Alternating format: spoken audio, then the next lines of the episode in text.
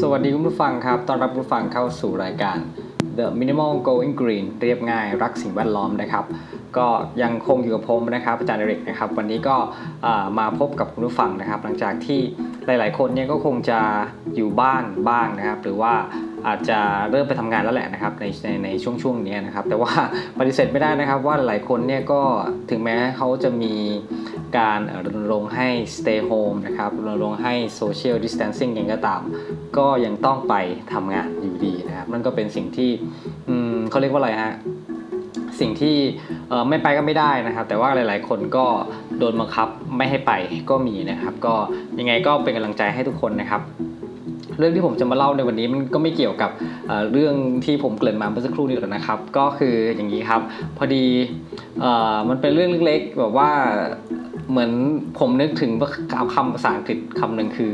happy little things นะครับก็คือสิ่งที่แบบเรามีความสุขกับสิ่งสิ่งที่มันแบบเล็กน้อย แต่มันทำให้เราแบบมีความสุขกับสิ่งนั้นได้นะครับ คือถ้าผมมาเล่าเนี่ยมันก็เหมือนแบบมันเหมือนมันมันเหมือนไม่มี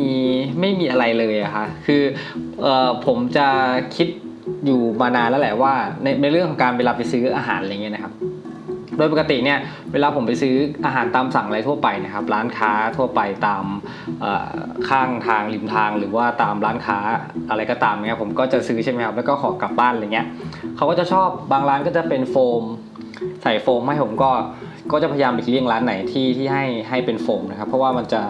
อย่างที่เราอาจจะทราบอยู่แล้วนะครับ ว่าการใช้โฟมนี่มันเป็นแบบเออค่อนข้างไม่ดีต่อสิ่งแวดล้อมเนาะแล้วก็แต่ว่าถ้าร้านไหนใช้เป็นกระดาษชานอ้อยเนี่ยผมก็เฮ้ยดีนะก็ก็ก็ชอบชอบชอบมันน่าจะเออเขาเรียกว่าอะไรอะสลายได้ง่ายกว่าตัวเจ้าโฟมนะครับ แต่ว่าหลายร้านเนี่ยก็ ก็เป็นถุงพลาสติกนะครับ แต่มันก็เป็นไม่ใส่ถุงพลาสติกจะใส่อะไรดีอย่างเงี้ยนะครับ ผมก็อย่างที่หลายคนทราบนะครับว่าถ้าถ้าเป็นไปได้เนี่ยก็ให้นำถ้าปิ่นโตเนี่ยอาจจะจะเกินไปนิดนึงถือปิ่นเตอถือปิ่นโตเข้าร้านอาหารอะไรเงี้ยอาจจะเกินไป แต่ถ้าเป็นกล่องกล่องข้าวกล่องพลาสติกกล่องอะไรก็ได้กล่องที่เข้าไมโครเวฟหรืออะไรเงี้ยนะครับ ที่มันสามารถเข้าเข้าใส่บรรจุอาหารได้เงี้ยนะครับก็ก็น่าจะเอาไปด้วยนะผมก็คิดมานานแล้วแหละจำไม่ได้ว่าได้ไอเดียนี้มาจากไหนนะครับก็เอาเป็นว่าผมคิดว่าไอเดียนี้ดี แต่ว่าคิดมานานนานมาก แต่ว่าก็ไม่ได้ทำสักทีก็คิดมันจะยังไงว่าเขาจะพ่อค้าแม่ค้าเขาจะอะไรยังไงอะไรอย่างเงี้ยนะครับ คือบางทีเนี่ยเราก็แบบเคอะเขินๆใช่ไหมในเมื่อสิ่งที่เรายังไม่เคยทำใช่ไหมครับ แต่ว่าเมื่อวานนี้ ผมจะออกไปวิ่งครับ ผมก็ ถือไปเลยถุงผ้ากล่องพลาสติกหนึ่งกล่องนะครับ กล่องที่เป็นเข้าไมโครเวฟอย่างอย่างที่บอกนะครับ ก็ไปวิ่งอะไรเสร็จเรียบร้อยแล้วก็เลยเไปร้านข้าวนะครับ ก็ถือไปด้วยความมั่นใจ เอากล่องสั่งอาหารของผมสั่งเป็นข้าวหมูทอดกระเทียมพริกไทยนะครับ แล้วก็เอาใส่กล่องนี้นะครับอะไรเงี้ยเฮ้ยมันเป็นความรู้สึกแบบหัวใจมันพองโตครับมันมันฟูอะไรเงี้ยมันฟินด้วยนะครับเฮ้ย เราก้าวข้ามความแบบความความกลัวความข้ออ้างข้อแม้อะไรของเราได้แล้วเรียบร้อยอะไรอย่างเงี้ยนะครับ ก็เลยเป็นอะไรที่แบบเออมันดีอะ มันดีที่เราได้ทำอะไรบางอย่างที่เราอยากจะทำนะครับ ฉะนั้นก็เลยอยากจะฝากเป็นข้อคิดให้กับทุกคนนะครับว่า บางทีเนี่ยถ้าถ้าคุณผู้ฟังอยากทำอะไรหรือมีความเชื่อสิ่งใดเนี่ยก็ให้พยายามทำ ลงไปในทันที อย่าไปรีรอนะครับ อย่าไปเหมือนหาเหตุผลเฮ้ยอย่าพึ่งเลยนู่นนี่นั่นนะครับ เพราะว่าถ้าเรามัวแต่หาเหตุผลเนี่ยเราก็จะไม่ได้ทำสักทีนะครับนั่นแหละผมก็เลยนึกถึงว่าเออมันเป็นความสุขจากสิ่งเล็กๆที่ผมได้ทำแค่นี้นจริงอาจจะไม่มีอะไรเลยนะครับ แต่มันแบบเออมันเป็นแบบทำให้เราแบบหัวใจเราเต็มเปลี่ยนไปด้วยอะไรสักบางสิ่งบางอย่างนะครับ มันโอมันแบบโอเวอร์เวลอะไรอย่างเงี้ยนะครับ ฉะนั้น ก็นั่นแหละเป็นเรื่องราวของผมนะครับ อีกอย่างหนึ่งนะครับตลอดช่วงเวลาที่ stay home นะครับ อยู่บ้านมาประมาณ 3 เดือนอะไรเงี้ยนะครับ work from home ใช่ไหมนั่นแหละนะครับ ตั้งแต่ช่วงประมาณมีนา มีนาเมษาพฤษภาอย่างเงี้ยนะครับ จนจนถึงปัจจุบันนี้ก็ยังก็ยังอยู่บ้าง แต่ก็ก็เริ่มกลับเข้าไปทำงานอะไรบ้างแล้วนะครับ แต่ว่าด้วยความที่ผมอยู่ต่างจังหวัดใช่ไหมครับ ในเรื่องของการเดินทางอะไรเงี้ย ก็ก็ไม่ได้แอดอะไรนะครับ รถก็ไม่ได้ติดนะฮะส่วนใหญ่ก็ก็ขับรถไปเอง ก็ไม่เหมือนกับเ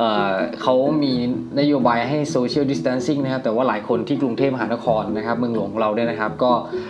คงทำได้ยากนะครับผม ฉะนั้นนะครับการอยู่บ้านนะครับ ในเมื่อเราออกไปหาอะไรกินไม่ได้นะครับ เราก็จะสั่งอาหารนะครับก็พอดีเลยนะครับ ช่วงช่วงนี้มันก็จะมีแบบ Delivery นะครับมาส่งอาหารตามบ้านอะไรเงี้ยเพราะปกติเนี่ยบ้านผมก็จะอยู่นอกเมืองหน่อยนะฮะถ้าถ้าร้านค้าในเมืองเขานี่ก็จะไม่ส่งนะครับ ส่วนใหญ่แล้วเขาก็จะส่งภายใน มันจะเป็นถ้าร้านไหนขายอะไรก็จะส่งอย่างนั้นยังไม่มีบริการเรื่องของ Delivery อะไรเยอะแยะมากมาย ไม่มีด้วยซ้ำไปนะเพิ่งจะมีช่วงนี้แหละนะครับ ถ้าเป็นพวกพิซซ่าพวก KFC อะไรเงี้ยนะครับเขาก็จะส่งเฉพาะในเขตเทศบาลเมืองอะไรเงี้ยนะครับอย่างพวกผมอะไรเนี่ยก็เออจะเป็นปัญหาที่หนึ่งนะครับฉะนั้นก็ดีเลยนะครับ ช่วงนี้ก็ก็มี Delivery นะครับทำให้แบบเออมันสบายมันสะดวกแต่ว่าก็สิ่งที่ได้มาทุกครั้งคืออาหารใช่ไหมครับ แล้วก็บางร้านก็เป็นกล่องพลาสติก บางร้านก็เป็นกล่องโฟม กล่องโฟมแบบหนาใหญ่มากแบบดูไฮโซมูลค่าอาหารก็อาจจะสูงขึ้น บางร้านก็ ภายในกล่องพลาสติกก็จะมีเหมือนใบตองอะไรเงี้ยรองมาด้วยอะไรเงี้ยนะครับ มันก็เป็นการสร้างขยะที่แบบโอ้โหเยอะมากเลย เยอะเยอะจริง ๆ เยอะจริงๆเยอะเยอะเยอะจนแบบเฮ้ยเอ่อขณะที่เราพยายามที่จะแบบรักษาสิ่งแวดล้อม เราพยายามที่จะ go green อะไรเงี้ยนะฮะแต่ว่าพอมาอยู่ช่วงเนี้ยมันก็กลายเป็นว่า เราสร้างขยะมูลฝอยให้กับโลกใบนี้ได้มากมาย ถึงขนาดนี้ชิลเหรอนะครับ แล้วก็แปลกใจตัวเองถึงจะแปลกใจตัวเองยังไงก็ตาม แต่ว่าเออมันก็ไม่มีทางเลือกอะถ้าให้ทำยังไงอะเราก็ต้องกินใช่ไหมแล้วเราก็แบบจะให้ทำอาหารเองเราก็ทำไม่ค่อยเป็นด้วยซ้ำไปนะครับ เต็มที่ก็เมนูไข่ ใครจะไปกินเมนูไข่ได้ทุกวันอะไรก็เป็นไปไม่ได้ใช่ไหมครับนั่นแหละก็เลยเป็นอะไรที่แล้วก็เป็นอะไรที่เรารู้สึกรู้สึกไม่ดีหรอกกับกับส่วนนี้แต่ว่ามันก็มันก็เป็นสิ่งที่เราไม่มีทางเลือกนะครับ ฉะนั้นเราก็พยายาม แก้ไขส่วนอื่นแล้วกันนะครับเช่นบางที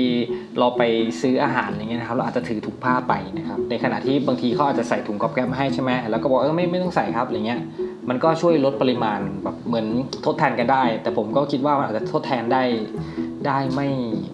ไม่เท่าที่เราสร้างมันขึ้นมานะครับอะคราวนี้กลับมาเรื่องของ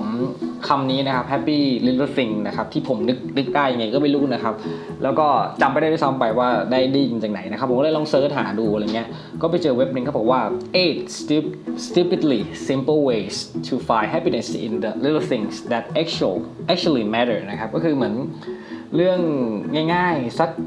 แปดแปดอย่างนะครับแปดอย่างงูๆด้วย มีคำว่า stupid นะครับ ที่จะทำให้เรามีความสุขกับสิ่งเล็กที่ที่มันอาจจะมีคุณค่ากับเราจริง ๆ ก็ได้เนี้ยเดี๋ยวผมจะลองไล่ให้ฟังอาจจะเหมือนหรือไม่เหมือนอาจจะเกี่ยวหรือไม่เกี่ยวกับ เรื่องหัวข้อในวันนี้จะซ้ำไปนะแต่ว่าเอาเป็นว่าเป็นสิ่งที่มาแชร์ให้ทุกคนได้รับฟังกันแล้วกันนะครับ ก็ข้อแรกนะครับเขาบอกว่า expect less นะครับก็คืออย่าไปคาดหวังอะไรเยอะนะครับคาดไม่ต้องคาดหวังอะไรเยอะมากมายนะครับบางทีถ้าเรามีความคาดหวังกับบางสิ่งบางอย่างเยอะเกินไป พอเราไม่ได้อย่างที่เราต้องการอย่างเงี้ยนะครับ มันก็อาจจะ เหมือนแทนที่เราจะมีความสุขมีความพึงพอพอใจอะไรเงี้ยก็กลายเป็นว่าเราเฟลนะครับฉะนั้นก็อาจจะทำให้เราไม่มีความสุขอะไรเงี้ยได้นะครับ อันนี้ผมก็ทั้งอ่านไปด้วยแปลไปด้วย แล้วก็ใส่ความคิดเห็นของตัวเองด้วยนะครับจะบอกว่ามันมันก็คงจะไม่ร้อยเปอร์เซ็นต์ทีเดียวนะลืมบอกไปว่าผมเอามาจากเว็บอันนี้อะไรเว็บนี้ชื่อว่า แคตตาล็อกนะครับ เป็น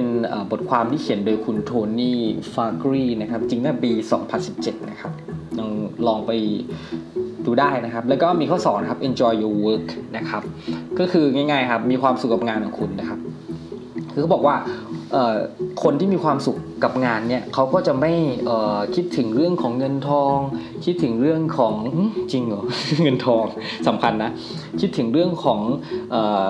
ความมีชื่อเสียงอะไรมากมายนะครับ แต่ว่านึกถึงความพึงพอใจหรือความสุขที่มันจะนำกลับมาหาเราได้นั่นเองนะครับ มันก็อาจจะทำให้เราได้เติมเต็มในส่วนของงานของเรา แล้วก็เติมเต็มในส่วนของจิตใจของเรา ซึ่งมันน่าจะมีค่ามากกว่านะครับผม ข้อต่อไปข้อที่3เขาบอกว่า live for today นะครับก็คือง่ายๆครับมีชีวิตอยู่เพื่อเพื่อวันนี้นะครับ บางทีถ้าเรา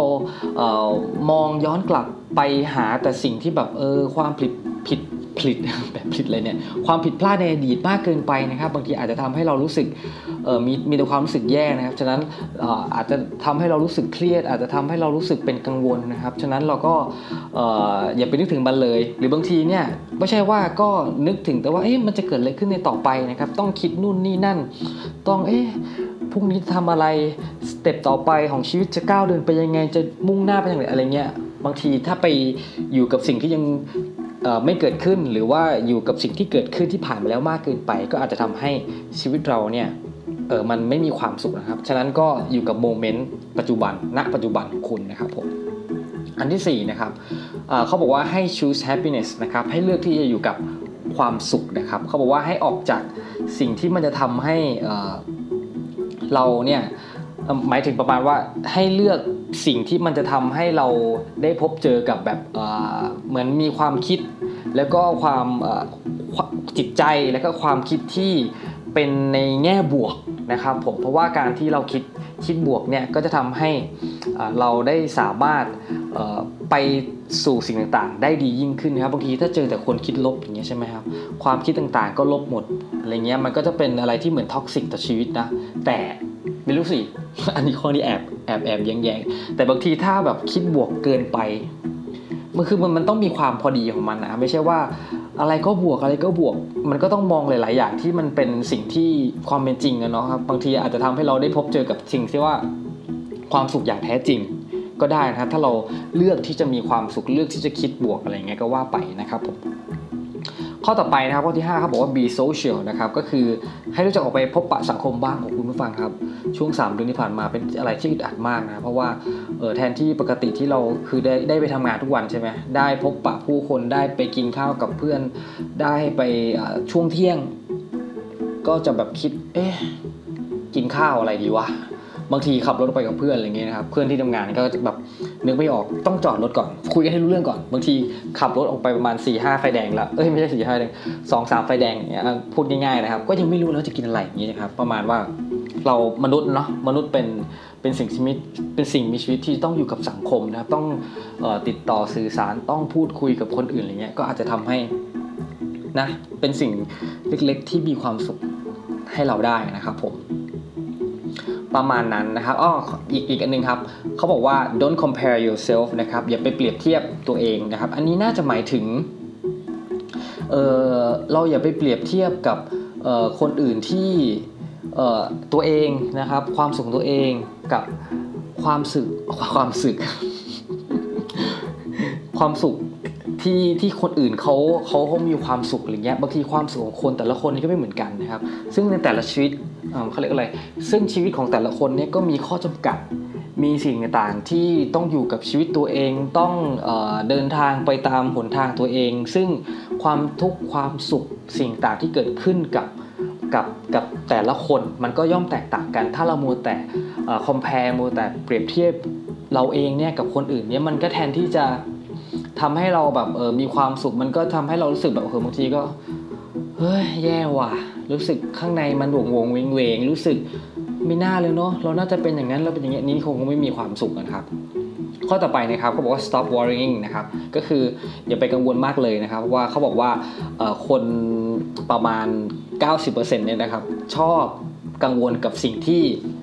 ยังมาไม่ถึงนะครับ กังวลกับอนาคตว่ามันจะ มันจะเป็นอย่างนั้นหรือเปล่า มันจะเป็นอย่างนี้หรือเปล่านะครับ ก็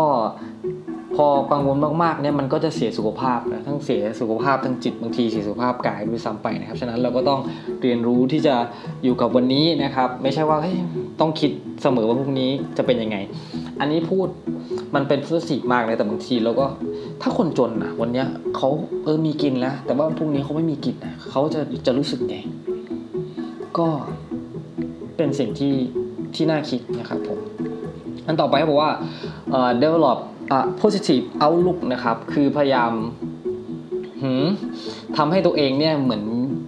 ทำให้ตัวเองเลยจริงๆคำว่า develop มันคือพัฒนาพัฒนาให้ตัวเองเนี่ยมีทัศนคติที่แบบในแง่บวกนะครับ เพราะว่าความสุขเล็กๆน้อยๆอย่างเงี้ยบางทีมันก็จะสามารถเเข้าเข้ามาสู่ชีวิตเราได้ ถ้าเราแบบว่าพยายามที่จะ พยายามที่จะมีมีความคิดในแง่บวกอะไรเงี้ยนะครับ ก็